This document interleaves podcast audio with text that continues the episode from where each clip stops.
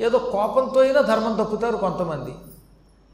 హడావిడిలో ధర్మం తప్పుతారు కొందరు. హడావిడిలో అసలు ధర్మం తప్పకూడదు. హడావిడిగా ఉన్నాం కదానని దేవుడికి చేయవలసిన పూజలు ఆపేస్తామా? మనకేదో హడావుడిగా వెళ్ళిపోవాలి కదని ఏ పంతులు గారు తొందర కానివ్వయి అనకూడదు. నీకు హడావుడి ఉంది. కానీ ఆయనకి హడావుడి కాదు అది. దేవుడికి ఆ హడావుడి చేయకూడదు. ఇలా హడావిడితో ధర్మం తప్పిన ఇటువంటివన్నీ మహాపాపాలు. ఈ పరిస్థితులలో కూడా ధర్మం తప్పని మహానుభావుడు నిర్మలుడు అని పిలువబడతాడు. అతడు హాయిగా శరీరం విడిచిపెడతాడు. అనసూయుడు అసూయ లేనివాడు వాడు కూడా సుఖంగా శరీరం విడిచిపెడతాడు. అసూయ ఎప్పుడు మంచిది కాదు. ఎంత మంచి చేసినా ఆ మంచిలో చెడ్డే వెతికితే దాన్ని అసూయ అంటారని చాలాసార్లు చెప్పాను. ఒక వ్యక్తి మంచి పని చేస్తున్నాడు. అయినా మనకి కసి కదా? ఆ చేశాడులేండి వాడు మొహం అండం. కష్టపడి అన్నదానం చేశారండి. అన్నదానం చేశారులేండి. వాళ్ళ ఇంట్లో అన్నం వండారండి. తినేవాళ్ళు లేక పాడైపోతుందని అన్నదానం చేశాడు అంటాడు ఒకడు. నీ ఇంట్లో పాడైపోతే మాత్రం పెట్టానుందా నీ మనస్సు ఉంది కాబట్టి బుద్ధి ఉంది కాబట్టి పెట్టావు. కాబట్టి సత్కార్యములు చేసేవాడిని ఆ సత్కార్యములలో కూడా తప్పులు వెతుకుతారే వాళ్ళు అసూయాపరులు. అసూయాపరులు నరకానికి పోతారు. అనసూయాపరులు హాయిగా శరీరం విడిచిపెడతారు. ఎవరైనా తనని పొగిడితే అంతా పరమేశ్వరుడిదండి అని సిగ్గుపడేవాడు కూడా సుఖంగా శరీరం విడిచిపెడతాట వాళ్ళని హిరీ సమన్వితులు అంటారు. హిరి అంటే సిగ్గు. సిగ్గు అంటే ఏమిటనమాట? నేను తెగ పొగిడేశాను ఇప్పుడు ఉదాహరణకి. మీరు చాలా మంచివాళ్ళు ఉత్తములు సాధువులు అన్నాను. ఆయన ఇదంతా పరమేశ్వరుడిదండి. కొంచెం సిగ్గుపడాలట తల ఉంచుకోవాలట మీరు చెప్పింది నిజమేనండోయ్ నేను అంత గొప్పవాడినండోయ్ అన్నాడా? మళ్ళీ వీడు ఎగిరిపోతాడు అందుకని సిగ్గుపడాలి. మిమ్మల్ని ఎప్పుడైనా పొగిడినప్పుడు మాత్రం సిగ్గుపడండి. నాకు కూడా అప్పుడప్పుడు కొంతమంది మీరు ఎంతో అందంగా ఉన్నారని పొగుడుతారు. అప్పుడు కొంచెం సిగ్గుపడతాను నేను కూడా. పెళ్ళి కొడుకులే కాకుండా పెళ్ళి కూతురులో సిగ్గుపడాలి. అంతేగాని నిజం అనుకోకూడదు. కాబట్టి అప్పుడప్పుడు కాస్త సిగ్గు ఉండాలి పూర్వం సిగ్గని ఒక వస్తువు ఉండేది కదా ఆడవాళ్ళు కూడా పెళ్ళిళ్ళలో తల ఉంచుకునేవారు అలా చూసి మొగుడిని ఇలా చూసి చూడకుండా చూసేవారు. నా చిన్నప్పుడు పెళ్ళి చూపులు చూశాను. అప్పట్లో ఆడవాళ్ళు లోపల ఎలా ఉన్నా అందరూ ఉండగా మాత్రం ఇలా దొంగ చూపులు చూసేవారు. నచ్చాడా అంటే? అని సిగ్గుపడి వెళ్ళేవారు. నచ్చాడో తర్వాత ఏమైందో నచ్చాడో చచ్చాడో తర్వాత సంగతి చూద్దాం. కానీ పూర్వం సిగ్గని ఉండేది ఇప్పుడు ఆ సిగ్గంటే ఉండేది తెలియదు శుభ్రంగా ఎదురు కాదు ఓ ఐదారేళ్ళు ఫోన్లో మాట్లాడుకుంటారు తిరుగుతారు అన్నీ అయిపోయాక ఆఖరణ పెళ్ళి అనేది ఒకటి ఉంటుంది. ఆ పెళ్ళి ఎంతకాలం ఉంటుందో తెలియదు కాలప్రభావం ఇలా ఉంది కానీ చక్కగా అదో రకంగా ఉండేవారు. ఆ సిగ్గుతో ఉండేటటువంటి వాడు ఆత్మస్థుతికి పొంగకుండా ఉండేటటువంటి వాడు సుఖమరణం పొందుతాడు. కొంతమంది తొందరపడి ఆవేశం తెచ్చుకొని ధర్మమునకు హాని చెయ్యరు. తొందరపాటుతోటి కోపం తెచ్చుకుని చెప్పుడు మాటలు విని ధర్మానికి హాని చేయకూడదు సుమండి. ఎవడో వచ్చాడు. ఏమండోయ్ ఫలానా వాడు మోసం చేసేస్తున్నాడని చెప్పేస్తే వెనక ముందు ఆలోచించుకోవడ్డా వాడు మోసం చేశాడా? వాడిని చంపేస్తాను అనకూడదట. ఒక వ్యక్తి నేరం చెప్పినప్పుడు నిజంగా అవతల వాడిలో తప్పు ఉందా లేదా అని తెలుసుకోవాలి. అందువల్ల వినదగుని ఎవ్వరూ చెప్పిన. ఎవరు చెప్పినా వినండి. వినినంతనే వేగపడక విన్న వెంటనే తొందరపడకూడదు. వివరింపదగున్. అందులో ఉన్న సత్యం తెలుసుకోవాలి. కానీ కళ్ళ నిజమును ఎరిగిన మనుజుడెపో నీతిపరుడు. కానీ కళ్ళ కపట మెరిగిన మనుజుడెపో నీతిపరుడు మహిళో సమతి ఎప్పుడు కూడా మనం కళ్ళారా చూడాలి తెలుసుకోవాలి. అందులో మంచి చెడ్డ తెలుసుకుని తప్పుంటే శిక్షించాలి. తొందరపడి చెప్పుడు మాటలు విని అవతల వాడికి హాని చేస్తారే? అటువంటి వాళ్ళు ఈ తొందరపాటుతోటి నిర్ణయం తీసుకున్న వాళ్ళు ఇబ్బంది పడతారు. అలా తొందరపాటుతో కానీ ఆగ్రహంతో కానీ క్షణికోద్రేకంతో కానీ తమో గుణం పొందనివాడు సుఖంగా విడిపోతాట ద్రవిణ దానపరుడు ద్రవిణం అంటే ధనం. డబ్బుని వీలున్నప్పుడల్లా మంచి కార్యాలకి దానం చేయాలి. గోదానానికో గో సంరక్షణకో అన్నదానానికో లేదా ఏదో మంచి కాశీలో పీఠం కడతానన్నప్పుడు ఇలా ఏదో మంచి పనులకి మీకు తోచిన దానికి ఏదనిపిస్తే అది. దానికి యథాశక్తిగా మన ధనం దానం చెయ్యాలి. అటువంటి వాడు మేలైన చావు హాయిగా మరణం పొందుతాడు. జ్ఞానప్రదాత మనం చదువుకున్న జ్ఞానాన్ని ఇతరులకి పంచిపెట్టాలి. ఈ పురాణాలు ఉపనిషత్తులు మీరు వినడం కాదు. విన్న తర్వాత ఇంటికి వెళ్ళి మళ్ళీ ఇళ్ళలో చెప్పాడు ఓదరు పెట్టిపారండి పర్లేదు. శుభ్రంగా ఎనిమిదిన్నర కల్లా వదిలేస్తున్నాం. వెళ్ళి ఇంటికి వెళ్ళగానే కాస్త భోజనం చేసి ఏ తొమ్మిదింటికో ఇంట్లో ఉన్న అమ్మలక్కలు ఉంటారుగా? వాళ్ళు చేసే పనే ఉంటుంది పొద్దున సాయంకాలం దాకా ఈ దరిద్రపు సీరియల్సే కదా. ఆ సీరియల్స్ కట్టిపారేయండి కట్టేసి ఈ నలభై రోజులు కూర్చోండి రెండర్రా అని అందరినీ పిలవండి. చక్క మీ వైద్యులు పెట్టండి పెట్టి ఈ పురాణం వినిపించండి. అప్పుడు మీరు జ్ఞానమును ఇతరులకు దానం చేసిన వాళ్ళు అవుతారు. అంటే ఇప్పుడు మీకు ఎంత కష్టమో తెలిసే ఇందులో? ఈ రెండు గంటలు మీరు వినాలి శ్రద్ధగా. విని జాగ్రత్తగా బుర్రలో పెట్టుకోవాలి. ఆ కాసేపు ఇలా ఇలా తిరిగేసి మధ్య మధ్యలో ఆమెను ఆవలించి కుర్చీలో వెనక్కి జారబడి నిద్రపోతే ఆ తర్వాత మధ్యలో ఏదో హఠాత్తుగా ఎవడో చప్పట్లు కొట్టినప్పుడు లిక్విడి ఏం జరిగింది? అంటే అప్పుడు ఇంటికి వెళ్ళాక ఏం జరిగిందో చెప్పలేరు. కాబట్టి ఈ రెండు గంటలు శ్రద్ధగా వింటారు జ్ఞానం మీకు వచ్చింది. వచ్చిన జ్ఞానం ఇంటికి తీసుకెళ్ళండి పంచిపెట్టండి. పగలో రాత్రో ఏదో టైంలో ఎప్పుడు వీలుంటే అప్పుడు పంచిపెట్టండి. ఆ పంచిపెట్టేటప్పుడు అవసరమైతే అవతలవాడికి కాస్తంత ప్రసాదం లంచం పెట్టండి. అప్పుడు ఆ ప్రసాదం కోసమైనా పిల్లలు వస్తారు. అంచేది ఇవ్వండి శుభ్రంగా ఏం పర్వాలేదు. పెట్టి ఈ జ్ఞానమును దానం చేస్తే ఈ జ్ఞానప్రదాతలు కూడా సుఖమైన మరణం పొందుతారు. దీపప్రదాతయును దీపదానం చాలా గొప్పదండోయ్. శివాలయములు ముఖ్యంగా దీపం వెలిగించినవాడు కార్తీక మాసంలో శివకేశవుల ఆలయాల్లో దీపం వెలిగించినవాడు దీపాన్ని ఓ మంచి పురోహితుడికి దానం చేసినవాడు వాళ్ళు ఎంత హాయిగా శరీరం విడిచిపెడతారో. దీపదానం యొక్క మహిమని కాశీఖండంలో ఎంత చెప్పారు?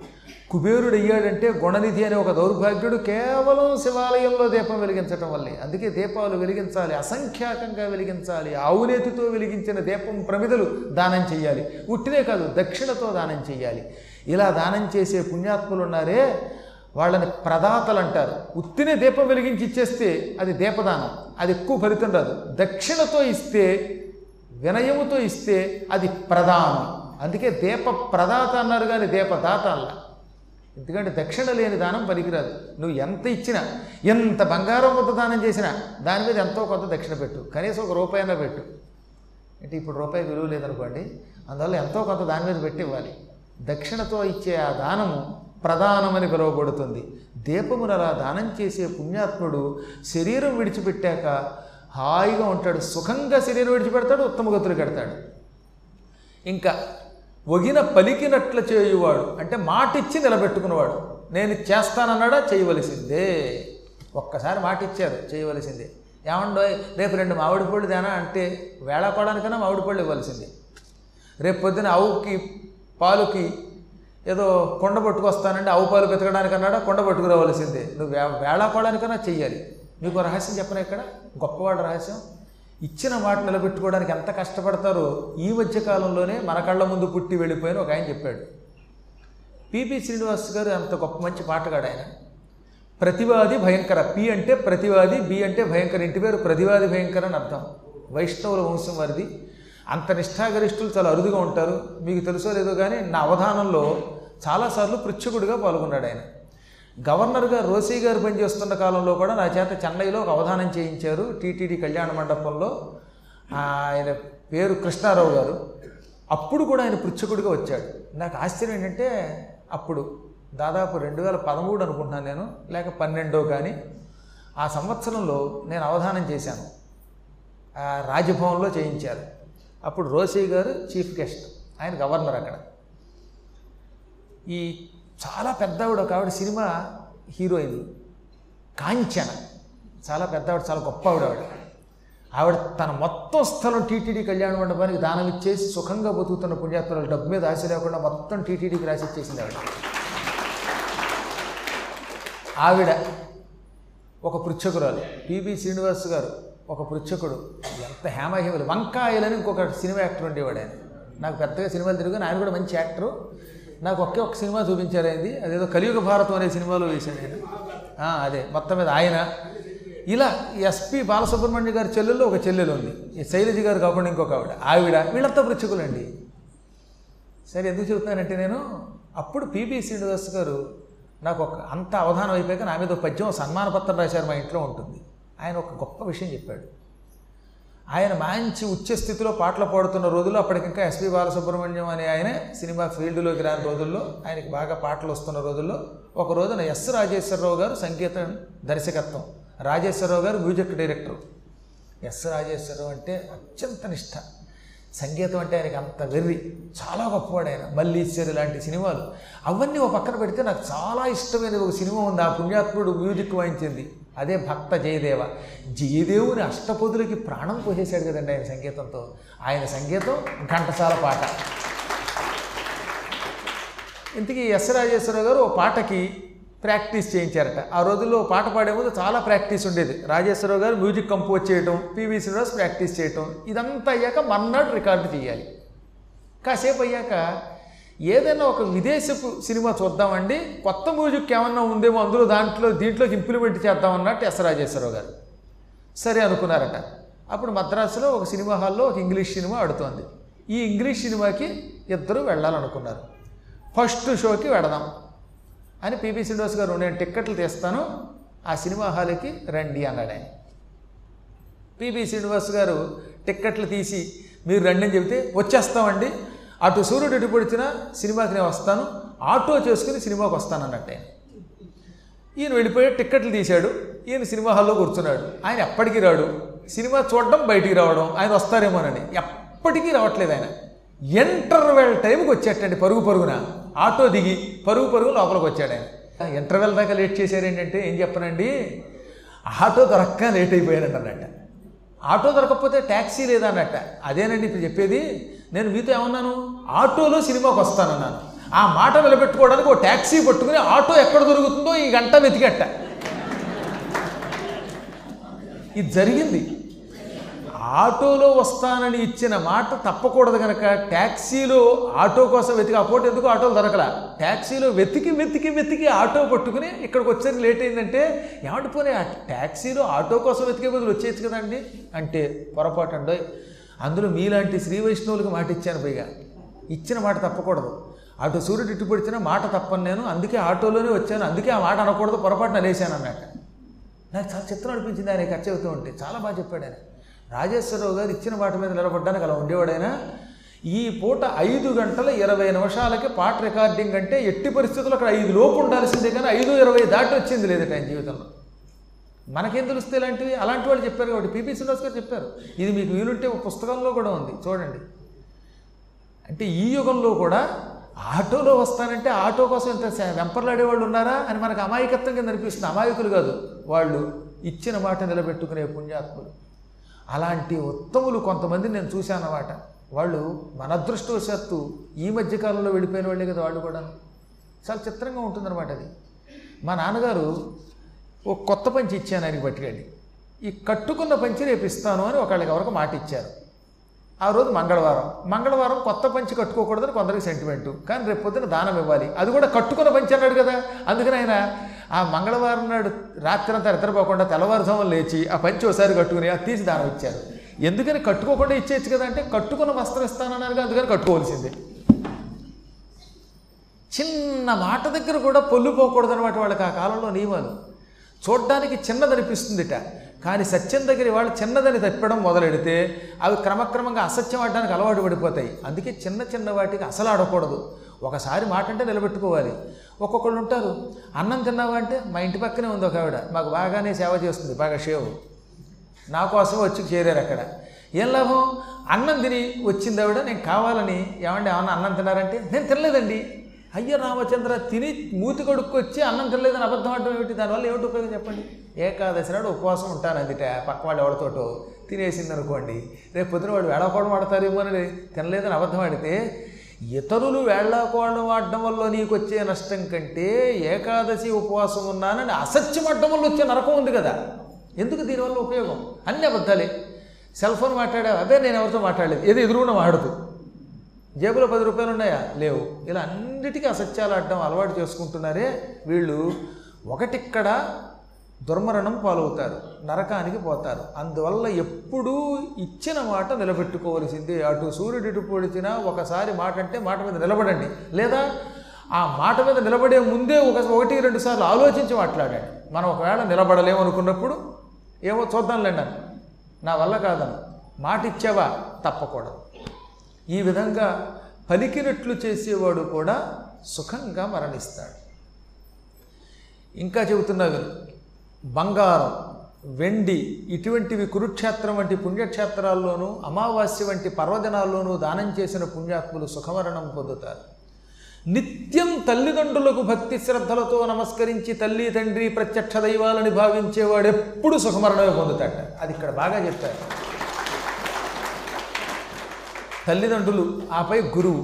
గురువు ఎప్పుడూ కూడా ఎత్తులో ఉండాలి శిష్యులు కొంచెం తక్కువలో ఉండాలి.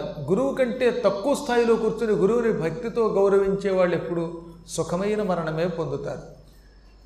నిత్యం నోటితోటి హరి గోవింద కేశవ శివ పరమేశ్వర ఇలా శివకేశవుల నామములు మార్చి మార్చి ఉచ్చరించేవాడు వేళాకోళములకైనా శివకేశవ నామములు ఉచ్చరించేవాడు కూడా సుఖమరణం పొందుతారు. సాధ్యమైనంత వరకు ఆలయ ప్రాంగణంలో ఉన్నంతసేపు పరస్త్రీలని కానీ పరపురుషుల్ని కానీ కామదృష్టితో చూడకుండా వాళ్ళని తల్లిదండ్రుల్లాగానో అక్క చెల్లెళ్ళలాగానో దేవతల్లాగానో చూసేవాడు సుఖంగా మరణిస్తారు. గుళ్ళోకి వెళ్ళా కూడా అదుర్బుద్ధి ఉంటుందంటే ఉంటుందంటున్నారు. కొంతమంది గుళ్ళోకి అలాగే పెడతారట. వాళ్ళు దీపారాధన చేస్తూ ఉంటే తొంగి చూడాలు అసభ్యంగా ప్రవర్తించడాలు. అరే గుళ్ళోకి కూడా ప్రేమల కోసం వచ్చేవాళ్ళు ఉన్నారు తెలుసా? ప్రేమ పక్షులు కూడా గుళ్ళోకి వచ్చి కూర్చుంటున్నారు అప్పుడప్పుడు. ఇక్కడ కూర్చోవడం కబుర్లు చెప్పుకోవడం. నిజానికి గుళ్ళోకి వస్తున్నది భక్తితో అనుకుంటాం మనం. అబ్బే భక్తి కాదు రక్తితో వస్తారు వీళ్ళు. ఆ రక్తి విడిచిపెట్టి భగవంతుని మీదే అనురక్తి ఉండాలి. ఇక్కడున్నంతసేపు అపదృష్టి ఉండకూడదట. అలా అపదృష్టి లేకుండా ఉండే పుణ్యాత్ములు కూడా సుఖముగా శరీరమును విడిచిపెడతారు. కలియుగంలో గొప్ప ఉత్తమ ధర్మం చెప్పారు. ఎప్పుడూ ఉత్తమ ధర్మం? కలియుగంలో మరింత ఉత్తమ ధర్మం. పురాణ శ్రవణం. కృతాదౌ బహవో ధర్మా కలౌ ధర్మస్తు కేవలం పురాణ శ్రవణాదన్యో విద్యతే నాపరో నృణాం. కృతయుగంలో మానవులు తరించడానికి చాలా ధర్మములు చెప్పారు. యజ్ఞాలు చేయమన్నారు దానములు చేయమన్నారు ధర్మములు చేయమన్నారు. ఇంకా అనేక పుణ్యకార్యాలు చెప్పారు. కానీ కలియుగంలో అన్ని పుణ్యకార్యములు చేయలేము. అందుకే కలవు కలియందు ధర్మస్థు కేవలం అంటే ఒకే ఒక్క ధర్మం ఉన్నది అదేమిటి? పురాణశ్రవణం. పురాణశ్రవణాదన్యో విద్యతే నాపురో నృణాం. నృణాం అంటే నరులకు పురాణశ్రవణాత్. పురాణం అనేది వినడము కంటే అపరహ ధర్మ మరొక ధర్మము న విద్యతే లేదు. అనగా కలియుగములో కేవలం పురాణం వినడమే గొప్ప ధర్మం. శ్రద్ధతో నిత్యం పురాణం వినేవాడు ఎంతో కొంత విన్న పురాణములు గుర్తుకు తెచ్చుకునేవాడు సుఖముగా మృతి చెందుతాడు. అందుకనే వీలున్నంత వరకు పురాణాలు జరుగుతున్నాయి. అదే కాకుండా చెప్పాక ఇక్కడ నిత్య పురాణాలు జరుగుతున్నాయి. అవి మనం విన్నామా వినలేకపోయామా? జరిగితే చాలు కనీసం అది కూడా పుణ్యమేనండి. మైకుల్లో భగవన్నామ వినిపిస్తే ఎంతమంది వింటారో వినరు కానీ ఎప్పుడో ఒకప్పుడు చెవిలో పడుతుంది చాలు మానవుడు తరిస్తాడు. ఇలా కొన్ని ధర్మములు చెప్పి ఇంకా వేదనతో ఎవడు మరణిస్తాడు? ఇప్పుడు ఎప్పటివరకు చెప్పినంతా సుఖంగా మరణించేవాళ్ళు అని చెప్పారు. ఇప్పుడు ఎవరు వేదనతో నానాయాతన పడతారు? ఎవరు ఎక్కువ కాలం తీసుకుంటారు? ఇవి వినండి. విన్నా సగం పాపం పోతుందట. ఇది వినడం ఎంత లాభం తెలుసా? ఏకైకమక్షరం ప్రోక్తం మహాపాతక నాశనం ఇవి ఇప్పుడు చెబుతున్న ఈ పురాణములోని శ్లోకములు ఈ మార్కండేయ పురాణాల్లో శ్లోకములన్నీ వినలేకపోయినా కనీసం కొన్ని అక్షరములైనా వినండి. ఇందులో ఒక్కొక్క అక్షరం మహాపాపాలను తొలగిస్తుందట. ఒక ఆయన అడిగాడు ఒక్క అక్షరానికి ఎంత పుణ్యం ఉంటుందానని చెప్పారు వేదవ్యాసుల వారు ఏకైకం అక్షరం ప్రోక్తం. ఒక్కొక్క అక్షరం అందులో చెప్పబడినదే అది మామూలు పాపం కాదు మహాపాతక నాశనం భయంకర మహాపాపాలని సప్త వ్యసనాల వల్ల వచ్చే పాపాలను కూడా తొలగిస్తుంది. దానికి అంత శక్తి. ఎందుకని? ఈ అక్షరములన్నీ బీజాక్షరములు. వ్యాసుల వారు కావాలని మంత్రాక్షరములను ఈ శ్లోకములో నిక్షిప్తం చేశారు. ప్రతి శ్లోకానికి ముందో వెనకో మధ్యలోనో ఒక్కొక్క బీజం పెట్టాడు ఆయన. ఆ బీజముల వల్ల ఏమవుతుందనమాట పూర్తిగా కాకపోయినా కొంతైనా ఈ శ్లోకం వింటే దాని అర్థం తెలుసుకుంటే వాడి పాపాలు పోతాయి.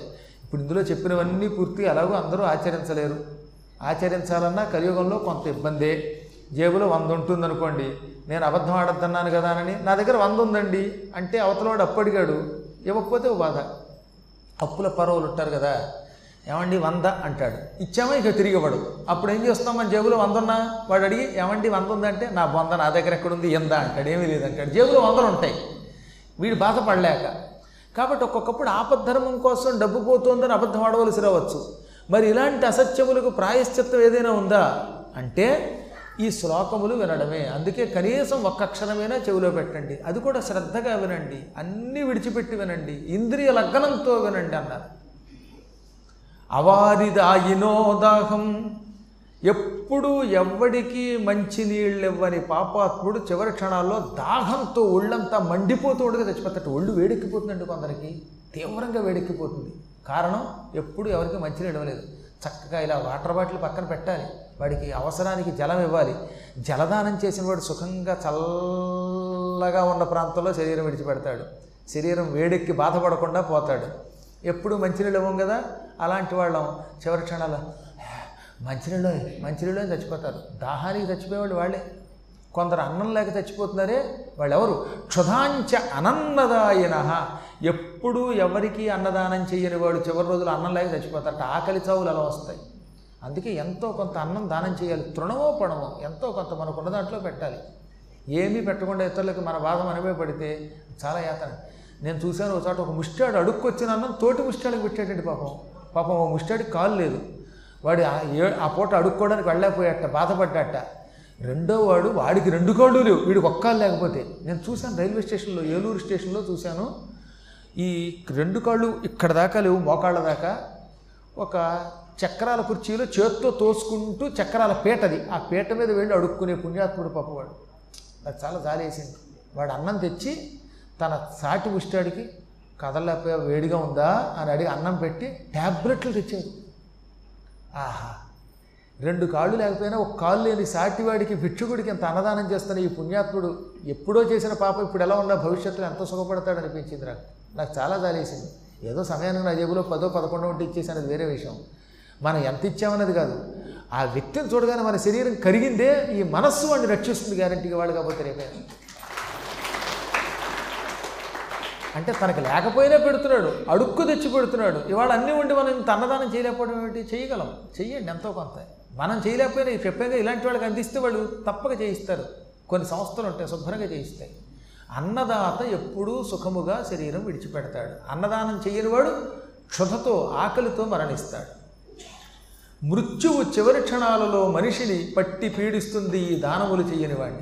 అని ఇక్కడి నుంచి చెప్పడం మొదలుపెట్టాడు. చాలా అపూర్వ ఘట్టాలు ఇవి. చెప్పాక దత్తాత్రేయ చరిత్ర అంటే చాలా పెద్దది. మిగతా కథతో రేపు యథాప్రకారంగా ఆరున్నరకు కలుసుకుందాం.